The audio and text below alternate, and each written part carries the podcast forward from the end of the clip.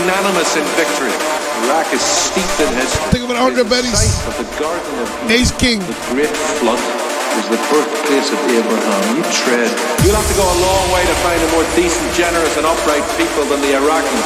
You'll be embarrassed at the hospitality they offer you, even though they have nothing. Do not treat them as refugees in their own country. There are casualties of war, remember.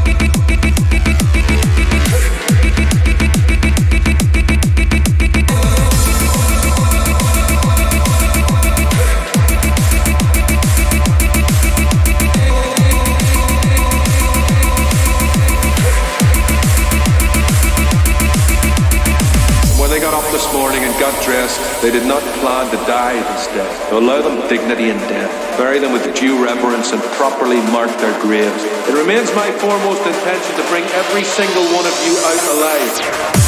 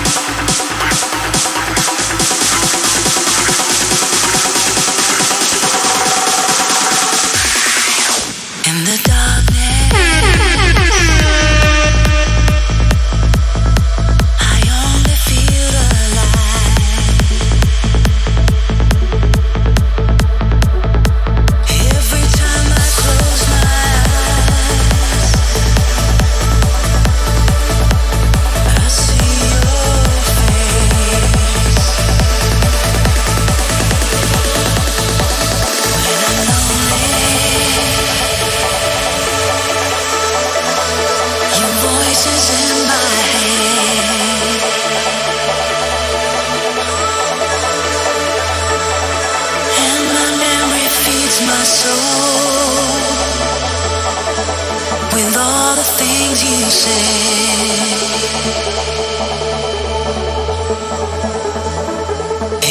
time I close my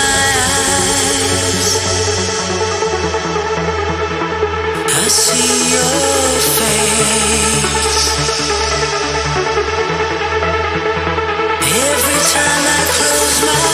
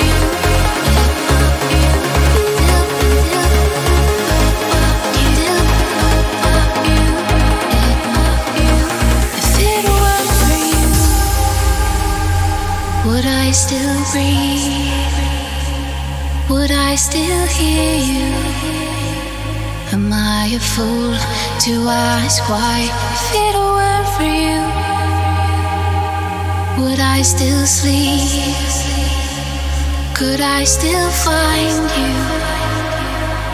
Would we share the sky? It's you.